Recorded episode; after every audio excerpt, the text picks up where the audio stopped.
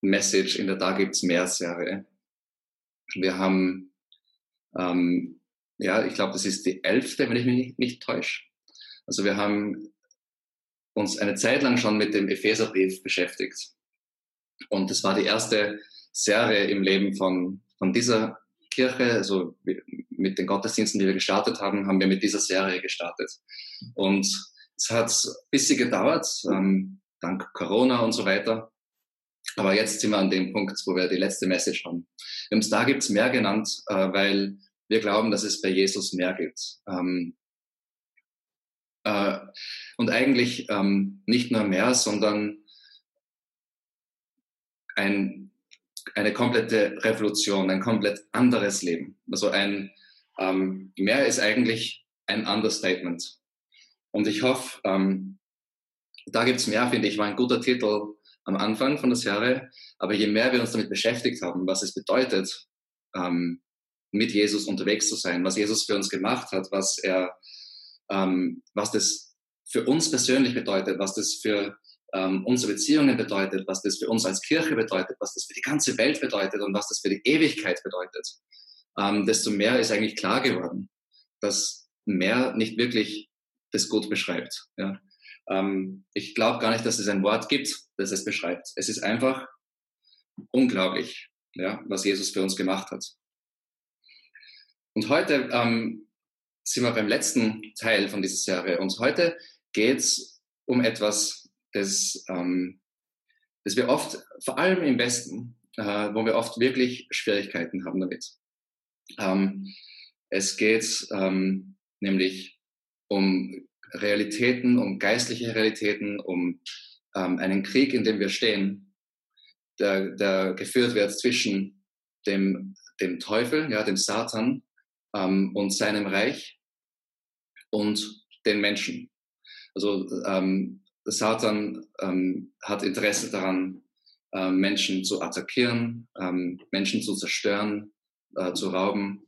Äh, und wir müssen uns klar sein, dass bevor wir loslegen, ähm, dass das nicht, also der Teufel ist nur eine Schöpfung. Ja? Also das ist nicht jetzt irgendwie zwei Götter, die da gegeneinander irgendwie Krieg führen, sondern es gibt nur einen Gott, der ist Schöpfer.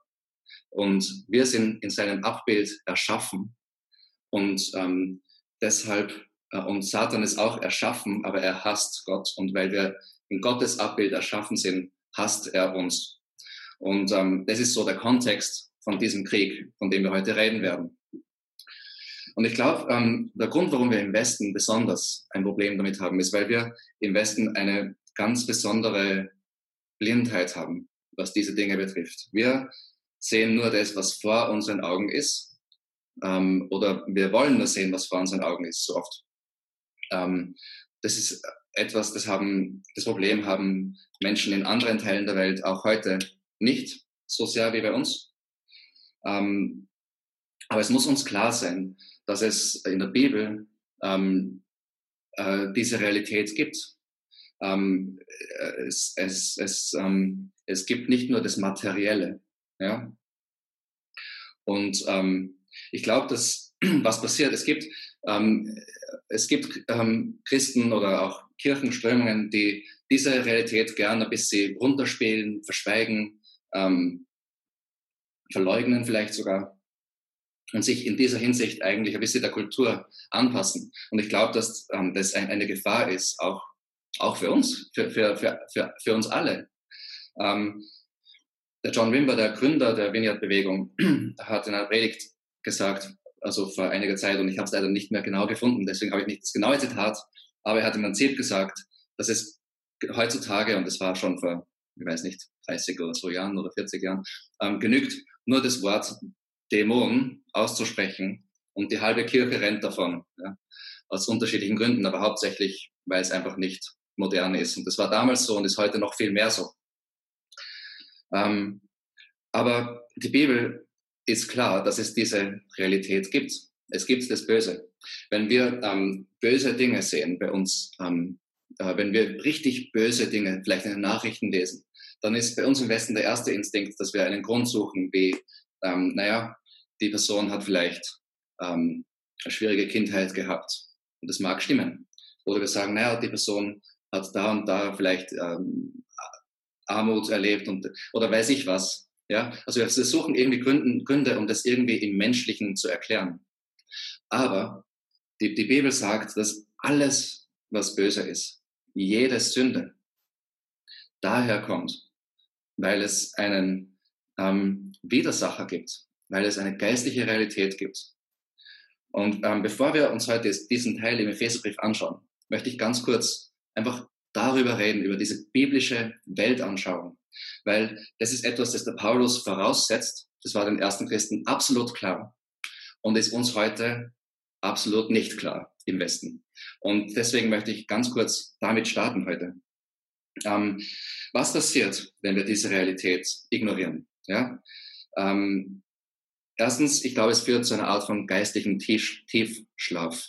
Was ich damit meine ist, ähm, wir, wir werden irgendwie so eine falsche Sicherheit eingelullt, ja, also einge, das ist ein englisches Wort, das ich verwendet habe. Ähm, wir werden, ähm, äh, in eine, wir, wiegen uns in einer falschen Sicherheit. Und ähm, wir verstehen nicht, dass, es, dass dieser Krieg um uns herum tobt. Dieser Krieg zwischen dem Reich Satans, dem Reich der Finsternis, dem Reich der Dunkelheit und dem Reich Gottes. Und ähm, ist nicht gut für uns, ähm, wenn wir einschlafen. Ähm, es kann auch führen zu einer Theologie, wo, oder zu einer ja, Lehre oder einer Haltung, wo vielleicht böse Dinge verherrlicht werden. Ja? Ähm, Armut ist keine Tugend. Ja? Armut ist nicht etwas, das von Gott kommt. Ähm, zum Beispiel. Aber es gibt Menschen, die Armut als etwas Gutes ähm, sehen. Ja? Ähm, wenn Menschen an Armut leiden, ist es nicht gut für die Menschen. Ja? Und, und ähm, Satan hat Interesse daran, dass er uns krank macht, dass er uns arm haltet, dass er ähm, uns von Gott fernhaltet. Und das ist sein ultimatives Ziel, uns von Gott fernzuhalten. Und von Gott fern zu sein, ist die ultimative Armut. Ähm, er hat ein Interesse daran, ähm, uns zu verblenden. Und was oft passiert dann, ist, wenn wir diese Realität verleugnen oder ver, ja, nicht, ähm, äh, nicht anschauen wollen, ist, dass wir dann die, ähm, die Botschaft von Jesus betonen, aber seine Werke herunterspielen. Also zum Beispiel, wir reden davon, was er gesagt hat, aber wir reden nicht so gern davon, ähm, von den Wundern, die er getan hat, zum Beispiel. Und ähm, dann gibt es Teile der Kirche oder auch einfach ja, Christen, die einfach, oder eine Tendenz unter Christen, ähm, dagegen zu reagieren, gegen diese Haltung und ins andere Extrem zu, zu gehen. Und ähm, das ist dann so eine Haltung, wo man hinter jedem Schatten oder hinter jedem Busch ähm, gleich einen Dämon sieht oder irg irgendwelche geistlichen Kräfte. Und vielleicht habt ihr das auch schon erlebt oder ähm, also dass ihr in solchen in Gesprächen oder so diese Haltung erlebt. Und was das mit uns macht, ist dann, dass es zu einer Theologie der Angst führt ähm, und dass es ähm, auch ähm, dann dazu führt, wenn wir Jesus wieder anschauen, dass seine Botschaft unterbetont wird und dass man sich vor allen Dingen mit seinen Werken beschäftigt, mit seinen Wundern und so. Ähm, aber dass man die Botschaft herunterspielt. Und ich glaube, dieses, dass die, das Wort von Jesus und die Werke von Jesus zusammengehören, ist ganz wichtig. Ähm, der John Wimber hat, gesagt, hat das Folgende gesagt über dieses Thema. Was bedeuten die Wunder Jesu? Es gibt keinen Unterschied zwischen den Worten und Werken Jesu. Die Werke haben genau die gleiche Botschaft wie die Worte. Die Botschaft und die Worte konzentrierten sich auf die Ankündigung des Reiches Gottes. Die Wunder und Werke zeigen uns, wie das Königreich ist. Die Predigten und Gleichnisse waren mündliche Ankündigungen der bevorstehenden Ankunft der Herrschaft Gottes und der Zerstörung der Herrschaft Satans. Die Wunder waren konkrete Gleichnisse, mit seinen Werken kam Jesus und zerstörte Satans Griff und leitete die Herrschaft Gottes ein, um Gottes Kontrolle über das wiederherzustellen, was Satan ergriffen hatte. Und um das, ähm, um das ein bisschen beispielhaft zu machen, also ähm, zum Beispiel in, in Matthäus 4, Vers 23, da steht das folgende, in Matthäus 4, Vers 23. Und er, also Jesus, zog in ganz Galiläa umher, lehrte in ihren Synagogen und predigte das Evangelium des Reiches und heilte jede Krankheit und jedes Gebrechen unter dem Volk. Da sehen wir, wie das Hand in Hand geht. Ähm, anderes Beispiel, Matthäus 9, Vers 35. Jesus zog durch die Städte und Dörfer der Umgebung. Er lehrte in den Synagogen und verkündete die Botschaft vom Reich Gottes. Und überall, wo er hinkam, heilte er Menschen von ihren Krankheiten und Leiden. Okay, so viel zu Jesus. Die frühe Kirche hat es ganz genauso gemacht. Ähm, die, die Jünger haben das von Jesus gelernt und nach Pfingsten, wie die Kirche gestartet hat, haben sie es genauso gemacht, wie sie es von ihm gelernt haben. Ähm, Apostelgeschichte 3. Das sehen wir, ich werde jetzt nicht lesen, aber ähm, da sehen wir, wie ähm, der Petrus ähm, einen Gelähmten heilt ähm, und direkt danach das Evangelium verkündet. Die Werke und die Worte zusammen. Und das ist unser Auftrag als, als Kirche, die, die Worte und die Werke von Jesus zu verkünden. Und ich glaube, ähm, in unserer westlichen Blindheit sozusagen verlieren wir manchmal diese Sicht vom Reich Gottes. Ähm, was ist überhaupt das Reich Gottes? Reich Gottes bedeutet die Herrschaft Gottes, der Herrschaftsbereich Gottes, da wo er regiert. Ähm, und ähm, wir, ähm, die, die, Menschen, also wie Gott die Menschen erschaffen hat, hat er uns in seinem Bild erschaffen, er hat uns gesagt, wir sollen herrschen. Und in seinem Bild bedeutet, in, in seinem Sinne, in seinem, nach seinem Wesen, ja, sollen wir herrschen und sollen wir sein Reich ausbreiten.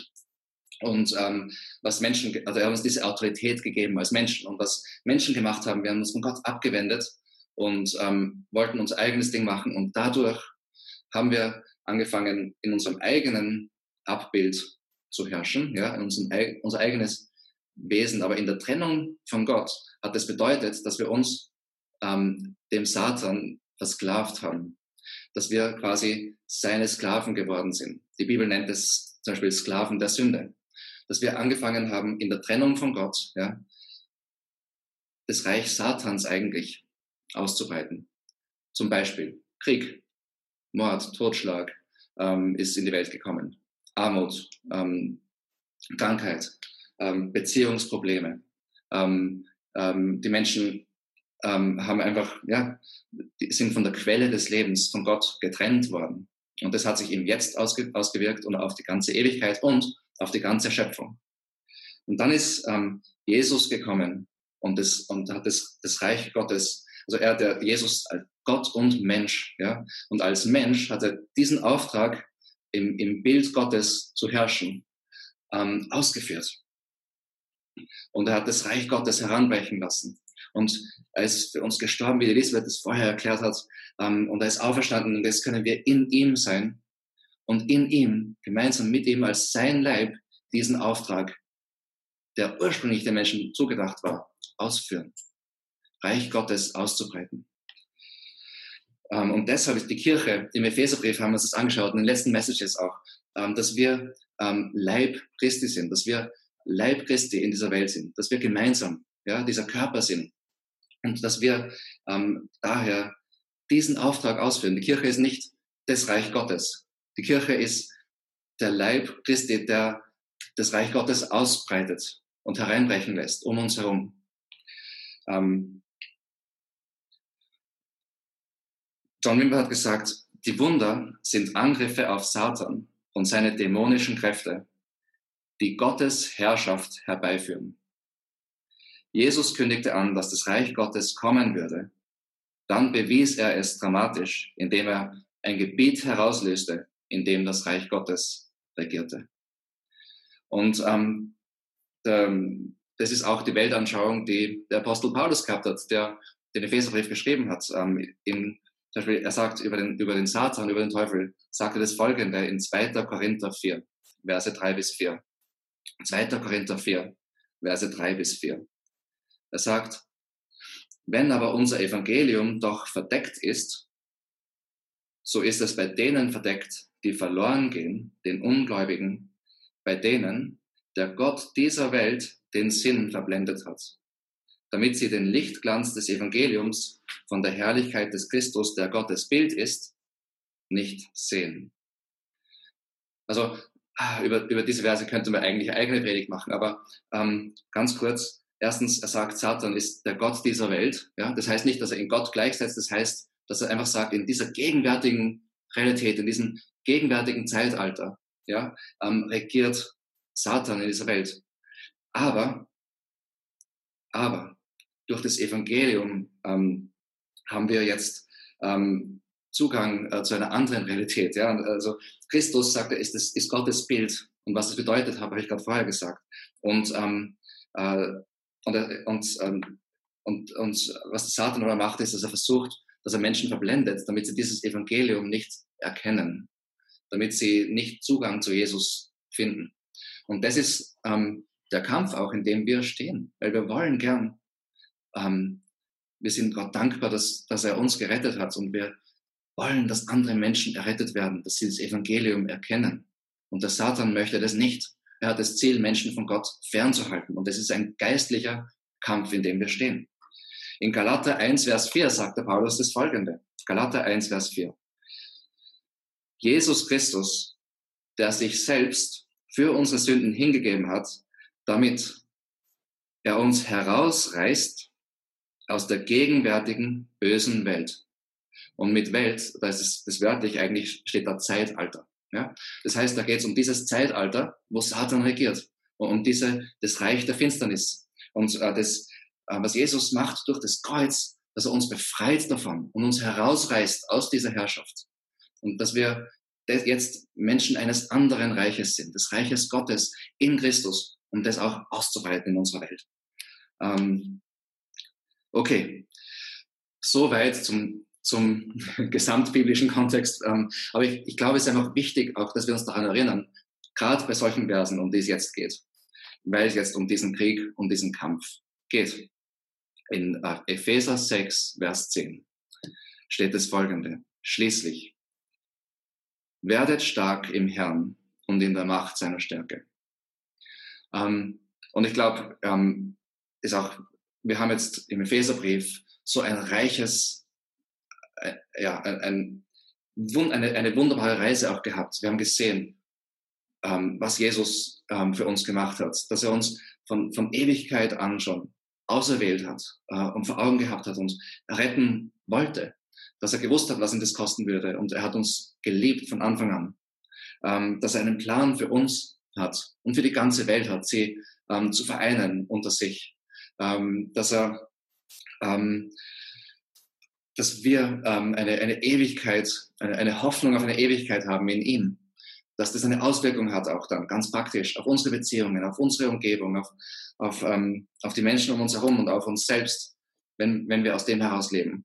Und jetzt sagt er schließlich, werdet stark im Herrn. Und jetzt geht's um diesen Kampf. Und ähm, ähm, was da wichtig ist bei dem, bei dem, was wir uns heute auch anschauen, ist nicht werdet stark, sondern werdet stark im Herrn und in der Macht seiner Stärke. Diesen Kampf führen wir nicht als Einzelne. Wir führen die gemeinsam als Leib Christi. Ja, in Jesus führen wir diesen Kampf. Im Herrn und in der Macht seiner Stärke. Okay. Mein erster Punkt für heute. Das war zwar jetzt schon, aber mein erster eigentlicher Punkt. Wir sind im Krieg. Und ich lese ab Vers 11. Zieht die ganze Waffenrüstung Gottes an, damit ihr gegen die Listen des Teufels bestehen könnt. Denn unser Kampf ist nicht gegen Fleisch und Blut, sondern gegen die Gewalten, gegen die Mächte, gegen die Weltbeherrscher dieser Finsternis, gegen die geistigen Mächte der Bosheit in der Himmelswelt. Deshalb ergreift die ganze Waffenrüstung Gottes, damit ihr an dem bösen Tag widerstehen und, wenn ihr alles ausgerichtet habt, stehen könnt. Okay. Ähm, also wir sind im Krieg. Ja, eine Waffenrüstung ist zum Kämpfen da. Ja, also vielleicht würde man heute sagen eine Uniform. Ähm, weiß nicht. Aber ich meine, man zieht eine Uniform vielleicht auch zum Paintballen an, nicht nur zum, aber das hat es damals nicht so gegeben. Also das geht es um den Krieg. Und ähm, gegen wen ist dieser Krieg gerichtet? Nicht gegen Menschen, ist mal mein erster Punkt. Ja, ähm, und meine Frage an uns ist auch, ist uns das bewusst? Wenn wir in einem Konflikt stehen, wenn wir ähm, Schwierigkeiten haben mit Menschen, ähm, die uns nahe sind oder in der Arbeit, wenn wir vielleicht auch das Gefühl haben, dass wir ähm, was falsch gemacht haben oder umgekehrt, dass andere Menschen uns gegenüber gesündigt haben, ist uns bewusst, dass wir nicht im Krieg gegen diese Menschen stehen, sondern dass da ähm, gegen, bei jeder Ungerechtigkeit äh, eine andere Macht, andere Mächte dahinter stehen und dass wir mit diesen Mächten im Krieg sind. Und dass, wie wir mit Menschen umgehen, auch Menschen, äh, die uns gegenüber sich schlecht verhalten, äh, wir sind nicht im Krieg gegen diese Menschen, sondern ähm, Jesus sagt, wir sollen unsere Feinde lieben. Und eigentlich sind das gar nicht nämlich unsere Feinde. Die sind Menschen, die wir eigentlich gewinnen wollen aus, ähm, aus der Herrschaft Satans heraus, so wie jeden anderen Menschen. Das sind kostbare Menschen. Und unser Krieg richtet sich nicht gegen sie, sondern gegen Satan und gegen seine Dämonen. Ähm, wenn wir gegen Menschen kämpfen, ist es so, wie wenn man Bürgerkrieg macht. Ja? Also Menschen sind niemals unsere Feinde. Ähm, wenn wir gegen Menschen kämpfen, kämpfen wir auf der Seite Satans. Ich meine, das ist ganz stark ist ausgedrückt, aber es ist so. Der Krieg ist zwischen Satan und Menschen. Er will Menschen zerstören. Deswegen sollen wir niemals gegen Menschen kämpfen. Immer ähm, für Menschen gegen den Satan und gegen seine ähm, Herrscher, Herrscher Da steht Welten, Weltbeherrscher dieser Finsternis. Das muss uns bewusst sein. Ähm, das ist ähm, systemisch ähm, in, in, in, jeder Hinsicht. Diese Schöpfung hat sich von Gott abgewendet und hinter, ähm, hinter, ähm, hinter allen Ungerechtigkeiten steht Satan mit seinen Gewalten, mit seinen Mächten, äh, mit seinen Dämonen. Okay, also das ist jetzt gegen wen wir kämpfen. Ja? Und was machen wir jetzt? Was machen wir in diesem Kampf? Also da steht, ähm, dass äh, wir sollen die Waffenrüstung Gottes ergreifen. Ja? Die Waffenrüstung Gottes ergreifen. Und zwar die ganze Waffenrüstung ergreifen. Es steht auch, wir sollen die ganze Waffenrüstung anziehen. Ähm, es steht, ähm, dass wir dadurch äh, widerstehen werden in, in diesem Kampf. Ähm, das ist kein Bild, ähm, das auch viele Christen manchmal haben, dass wir irgendwie nichts machen können. Wir haben äh, überhaupt keine Chance. Ähm, das stimmt nicht. Wenn wir in seiner Macht und der Macht seiner Stärke kämpfen, wenn wir diese ganze Waffenrüstung ergreifen, dann sind wir nicht hilflos ausgeliefert dem Feind. Überhaupt nicht. Ja? Ähm, und ähm, was wir auch, ähm, was da nicht der Fall ist in diesen Versen, die Wahl, die wir in diesen Versen nicht haben, ist, nicht am Krieg teilzunehmen. Ja. Also der Paulus sagt nichts von, wenn ihr euch entscheidet, am Krieg teilzunehmen, dann ergreift die Waffenrüstung. Ähm, Paulus weiß, wir sind im Krieg. Und die Wahrheit ist, eigentlich ist jeder Mensch im Krieg, auch ob er es gar nicht weiß, weil Satan attackiert alle Menschen. Ähm, der Unterschied ist, dass wir das wissen und dass wir eine Waffenrüstung haben, die wir ergreifen können. Dass wir uns in, in der Macht seiner Stärke wehren können, aber vor allen Dingen auch attackieren können und sollen, damit Menschen befreit werden, damit Menschen geheilt werden, damit Menschen zu Jesus finden. Das ist unser Auftrag gemeinsam als Kirche. Und ähm, ja, Gott, es gibt eigentlich keine Wahl. Ja? Du, man kann noch so oft sagen, ich möchte nicht teilnehmen am Krieg. Wenn du im Kriegsgebiet lebst, dann bist du im Krieg. Wenn du an, ja, man kommt nicht aus. Das heißt, das Einzige, was wir machen können, ist, die Waffenrüstung Gottes zu ergreifen damit wir dann widerstehen und damit wir dann stehen bleiben, wenn der böse Tag kommt. Okay, wir sind im Krieg. Zweiter Punkt. Sei immer vorbereitet für den Krieg. Ich lese ab Vers 14 jetzt. So steht nun, ähm, eure Lenden umgürtet mit Wahrheit, bekleidet mit dem Brustpanzer der Gerechtigkeit und beschut an den Füßen mit der Bereitschaft des Evangeliums des Friedens. Bei alledem ergreift den Schild des Glaubens, mit dem ihr alle feurigen Pfeile des Bösen auslöschen könnt. Nehmt auch den Helm des Heils und das Schwert des Geistes, das ist Gottes Wort. Mit allem Gebet und Flehen betet zu jeder Zeit im Geist. Ähm, vor ein paar Messages, in der Bar gibt es mehr Sache, haben wir über das Gewand geredet, ja, dass wir ein Gewand, ein neues Gewand ansehen sollen. Ähm, und jetzt geht's um diese Rüstung, die wir anlegen sollen. Ähm, und äh, warum zieht meine Rüstung an, ich habe es vorher gesagt, für den Krieg. Ja? Okay, und das erste ist, das erwähnt wird, ist der Gurt der Wahrheit in Vers 14. Ähm, umgürtet mit Wahrheit. Ähm, der Gurt haltet alles zusammen. Wenn wir nicht die Wahrheit kennen und vor allen Dingen nicht äh, äh, uns entscheiden, auch ähm, auf dieser Wahrheit zu stehen, diese Wahrheit zu ergreifen, ja, also uns auf diese Wahrheit zu verlassen, dann wird alles andere zusammenfallen. Ähm, dieser, der Gurt der Wahrheit, den müssen wir uns anschnallen. Ja? Wir müssen uns entscheiden, ähm, der Wahrheit zu glauben. Und wie erkennen wir die Wahrheit? Erstens, Jesus ist der Weg, die Wahrheit und das Leben. Und wie erkennen wir Jesus? Durch sein Wort. Ähm, Bibel lesen ähm, und das, was wir lesen, glauben, ergreifen, darauf vertrauen, umsetzen. Darum geht's da mal, ja, bei, bei, bei, der Wahrheit. Wenn wir bei der Wahrheit schon ins, ähm, ins äh, ja, Wanken, zum Wanken anfangen und uns denken, naja, das sehe ich eigentlich anders, als es da steht. Oder bin mir nicht sicher, ob man das wirklich so, so, ob das wirklich so ist, wie es da steht. Naja, das ist vielleicht idealistisch. Ob es auf mich zutrifft, weiß nicht, vielleicht damals. Wenn wir anfangen, so zu denken, dann wird alles andere an der Rüstung schon einmal zusammenfallen. Weil alles andere benötigt es, dass wir der Wahrheit, die wir in der Bibel erkennen, ähm, vertrauen und letztlich, dass wir Jesus vertrauen. Und durch die Bibel erkennen wir ihn. Also dieser Gurt haltet alles zusammen. Und die Frage, die wir uns immer stellen müssen, ist, was ist wahr? Was glaube ich? Was entscheide ich mich zu glauben? Okay, dann haben wir den Panzer der Gerechtigkeit, auch in Vers 14. Da steht, bekleidet mit dem Brustpanzer der Gerechtigkeit. Gerechtigkeit. Du bist gerecht gesprochen. Wenn du an Jesus glaubst, dann, hat, dann glaubst du auch daran, an das, was er für dich gemacht hat. Das heißt, er hat für deine Sünde bezahlt, deine Sünde wurde bestraft und ähm, deine Sünde ist deshalb vergeben. Und er hat dir den Lohn geschenkt ähm, von dem perfekten Leben, das Jesus gelebt hat. Wir sind jetzt in Christus. Und ähm, so wie Gott dich sieht, ist so wie er Jesus sieht. Er, du bist gerechtfertigt vor Gott.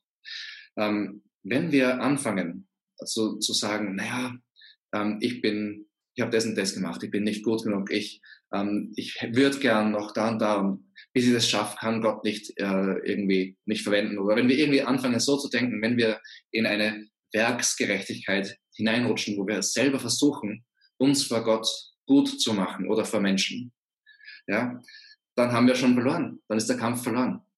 Dieser Brustpanzer der Gerechtigkeit ist so wichtig, weil da greift der Satan an. Er greift an bei unserer Identität in Jesus. Und unsere Identität in Jesus ist heilig, gerecht, ähm, deine Sünde ist vergeben, du bist gerechtfertigt, du bist gut, er liebt dich, er ist, er ist für uns. Diese Sachen, ja, das ist unsere Identität in Christus. Und ähm, es ist so wichtig, dass wir uns immer wieder, jeden Tag, wenn andere Gedanken hochkommen, wenn diese Lügen kommen, dass wir uns darauf besinnen und sagen, nein, ich bin gerecht gesprochen von Gott. Ich bin vor ihm gerecht. Das ist der Panzer der Gerechtigkeit und so legen wir den an. Wer bin ich? Ich bin Kind Gottes. Ich bin adoptiert. Ich bin von Ewigkeit zu Ewigkeit geliebt. Ich bin, wer bin ich? Ich bin gerecht gesprochen. Der Brustpanzer der Gerechtigkeit. Dann ähm, haben wir in Vers äh, 15, beschut an den Füßen mit der Bereitschaft des Evangeliums des Friedens. Ich habe absichtlich heute eine etwas holprigere Übersetzung genommen, ähm, weil das ganz genau das Griechische spiegelt und bei diesem Vers oft ähm, leider nicht das verstanden wird, was da eigentlich gemeint ist. Das sind nicht irgendwie Schuhe ähm, des Evangeliums an sich. Das sind auch nicht Schuhe ähm, des Friedens an sich. Da steht Schuhe der Bereitschaft des Evangeliums des Friedens. Und ähm, wir haben im Epheserbrief auch gesehen, was das Evangelium macht. Ja? Es schafft Frieden zwischen uns und Gott. Es schafft Frieden zwischeneinander. Und ähm, es schafft Frieden für die ganze Welt im, im Endeffekt. Ähm, Gott hat diesen großen Plan für die ganze Welt. Ähm, das macht das Evangelium. Das macht das er, diese gute Nachricht von dem, was er am Kreuz getan hat. Aber die Schuhe sind die Bereitschaft des Evangeliums des Friedens. Und was macht man mit Schuhen? Wenn ich Wanderschuhe ansehe, ziehe ich sie deshalb an, weil ich wandern gehen will. Ich ziehe sie nicht an, weil ich mich beim Pool sonnen will zum Beispiel. Ja, ziehe ich keine Wanderschuhe an, außer ich bin ziemlich komisch. Ähm, die Wanderschuhe ziehe ich an, um wohin zu gehen, und zwar für einen gewissen Grund. Ja? Ähm, und die Schuhe der Bereitschaft des Evangeliums ziehe ich an, weil ich Bereitschaft haben will, das Evangelium zu verkünden. Ähm, das, äh, Evangelium in Wort und Tat zu verkünden, so wie Jesus. Ähm, wir stehen in einem Krieg und unsere Aufgabe ist nicht, ähm, uns irgendwie einzubunkern und zu hoffen, dass uns nichts passiert.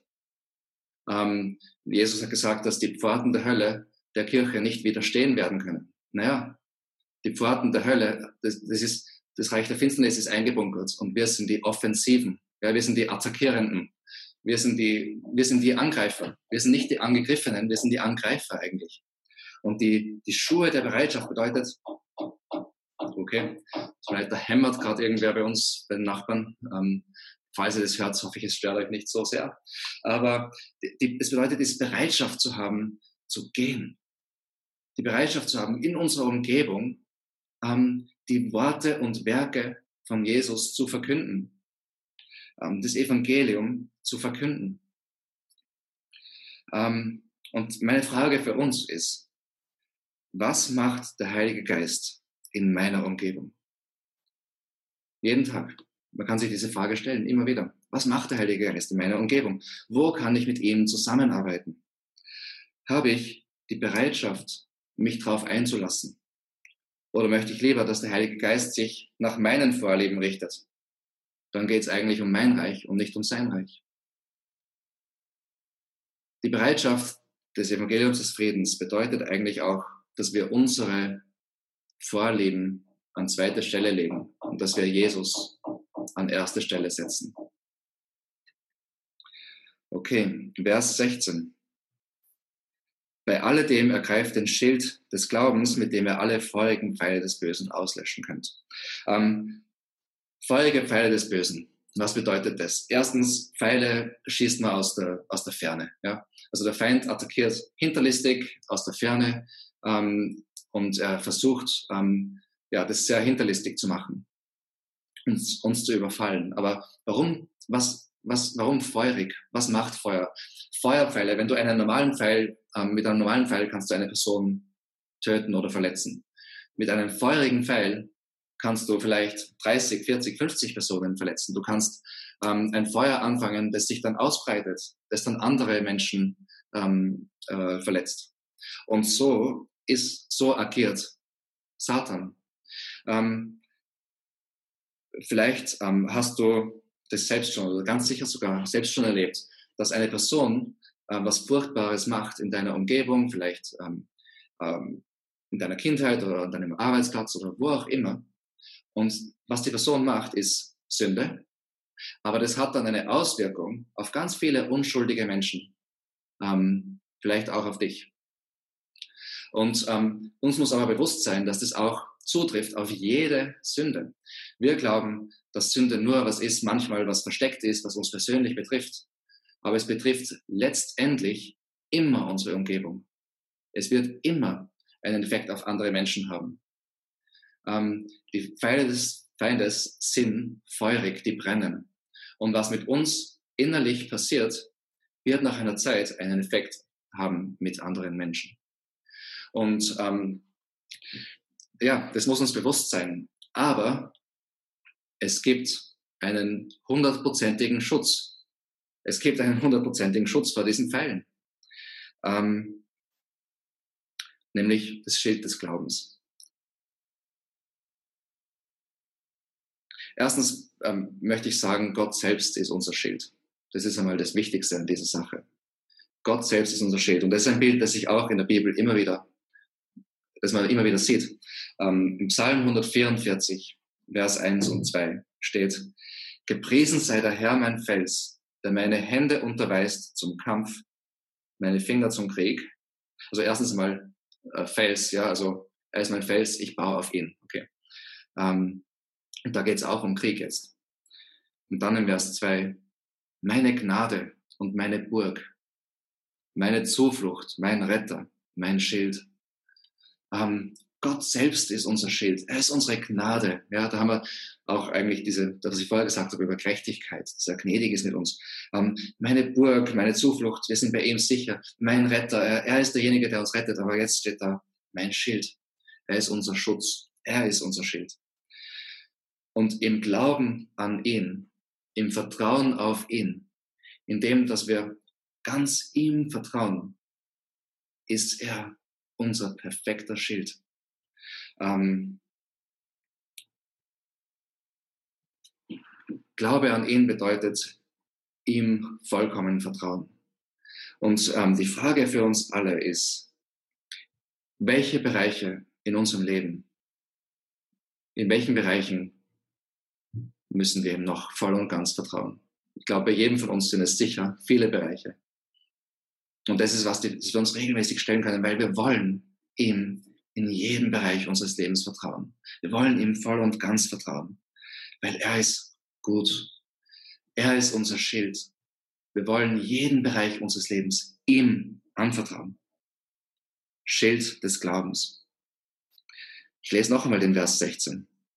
Bei alledem ergreift den Schild des Glaubens. Schild des Glaubens ergreifen heißt, dass wir uns entscheiden, ihm zu vertrauen. Mit dem ihr alle feurigen Pfeile des Bösen auslöschen könnt. Das ist ja ein tolles Versprechen, oder? Das ist ein tolles, ich finde es ein tolles Versprechen. Okay, dann haben wir den Helm des Heils in Vers 17. Heil, ähm, Jesus ähm, ist unser Retter. Ja? Er ist unser Heilland. Er hat uns heil gemacht. Er hat die Beziehung zwischen uns und Gott wiederhergestellt. Er ist unser, er ist unser Heil. Und das hat eine ewige Bedeutung. Im Epheserbrief haben wir uns damit beschäftigt, was das heißt.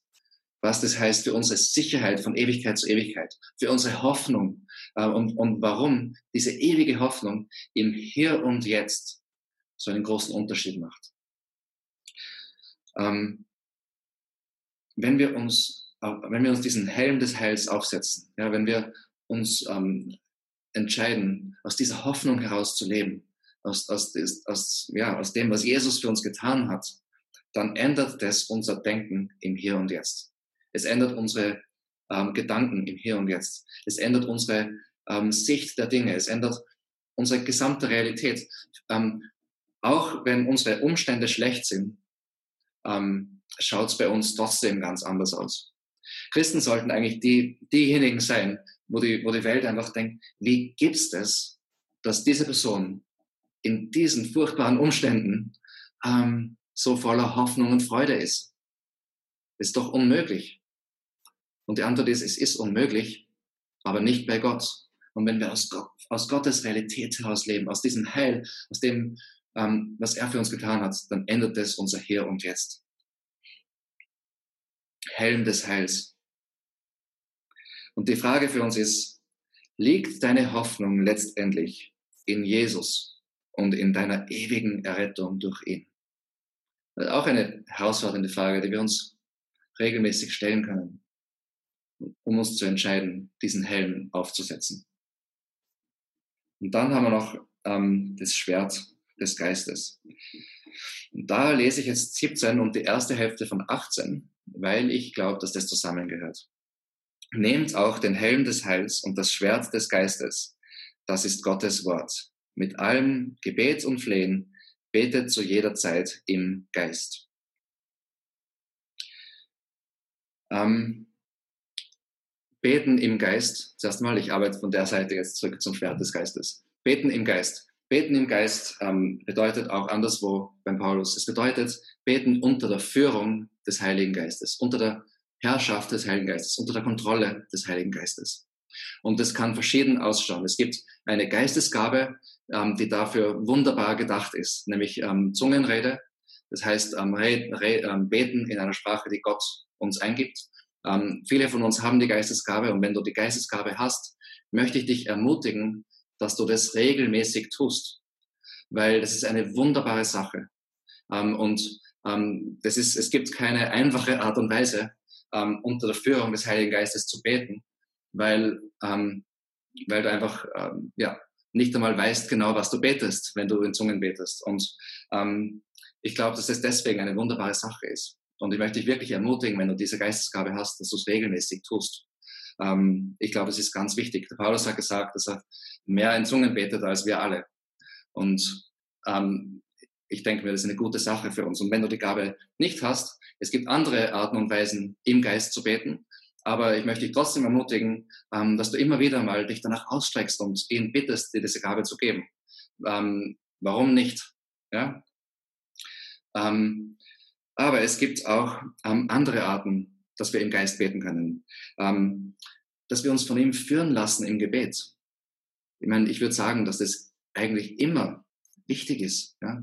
dass wir uns ausstrecken danach, dass wir uns im Gebet, in dem, wie wir beten, von ihm führen lassen.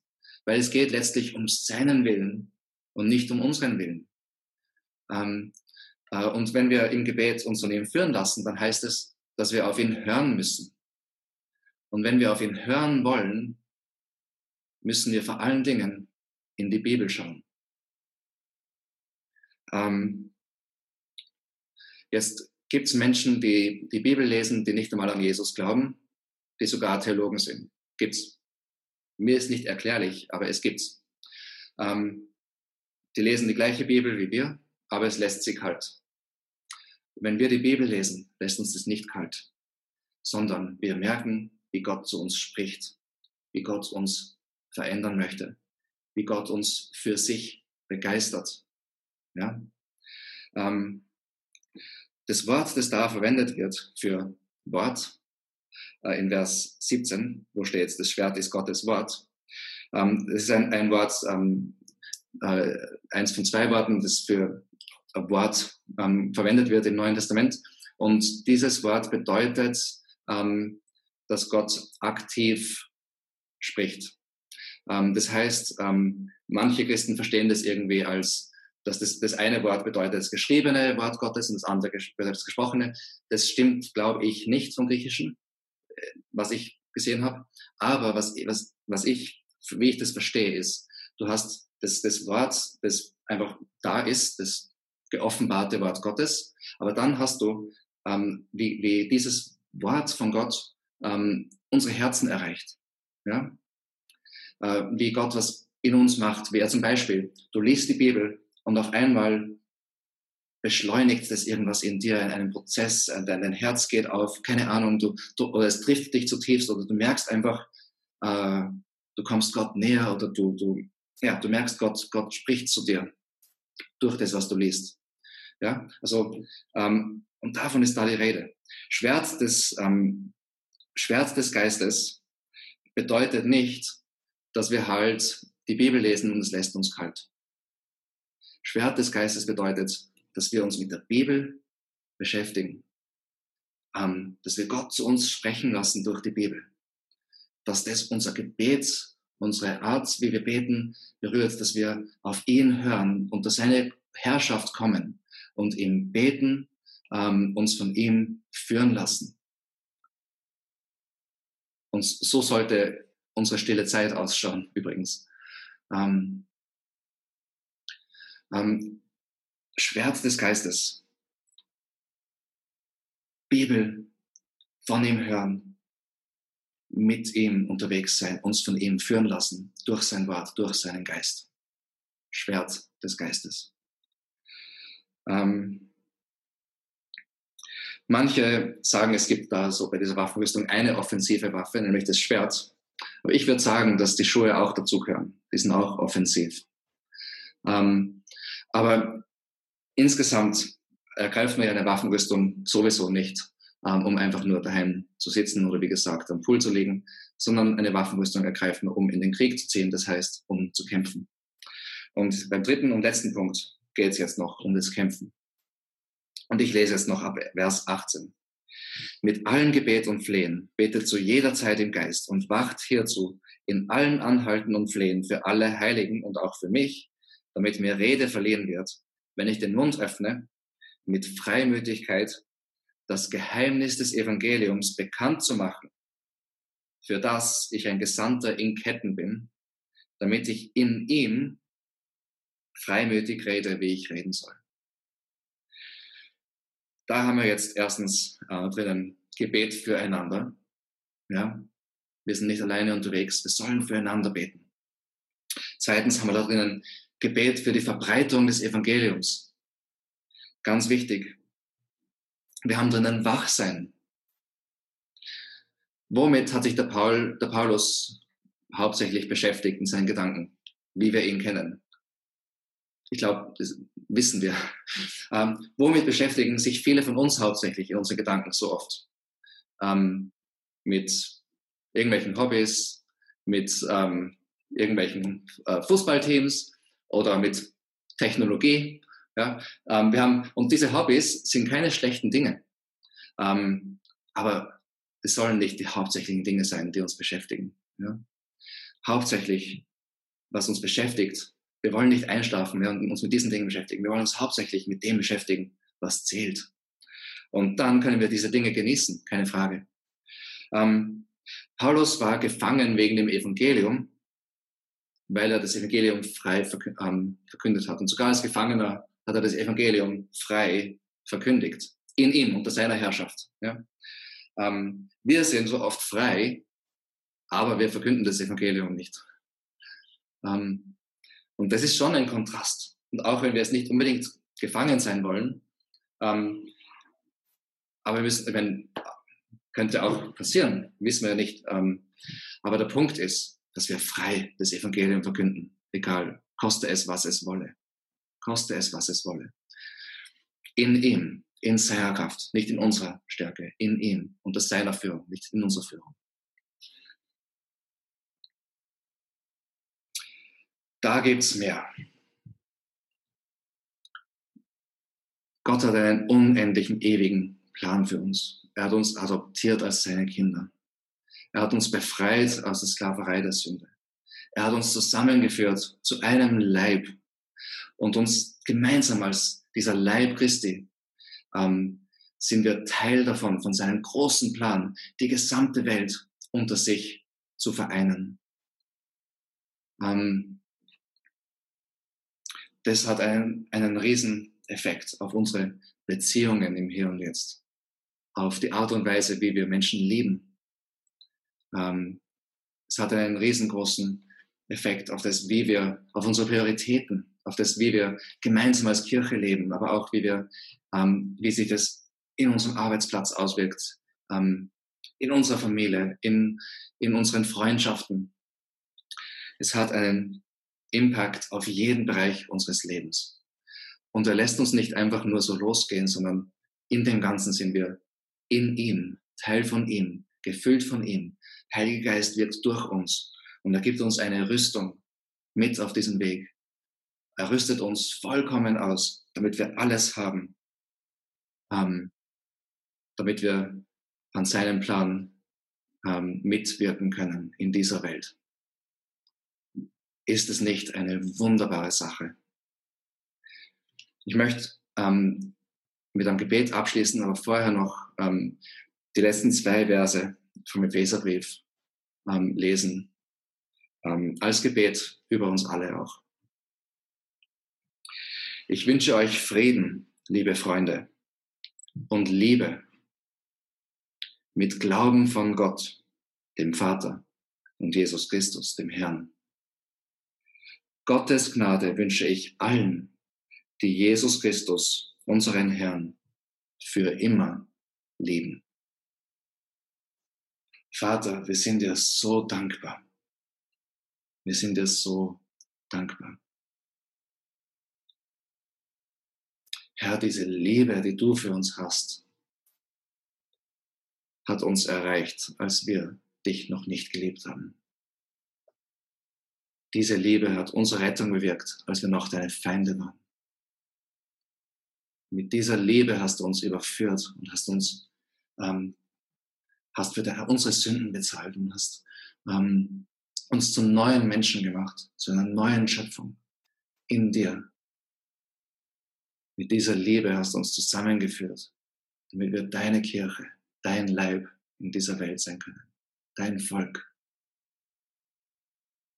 Mit dieser Liebe berührst du uns jeden Tag. Und diese Liebe bewirkt in uns, dass wir dich überhaupt lieben können. Alles geht von dir aus.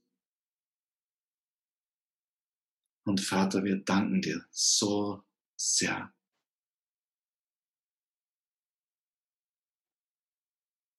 Komm, Geist Gottes, und ähm, berühre unsere Herzen. Vergrößere diese Liebe zu dir. Vergrößere diese Liebe zueinander. Hilf uns dir in jeder Hinsicht, in jedem Bereich unseres Lebens zu vertrauen. Danke, dass wir für immer und ewig sicher geborgen sind in deiner Hand. Amen.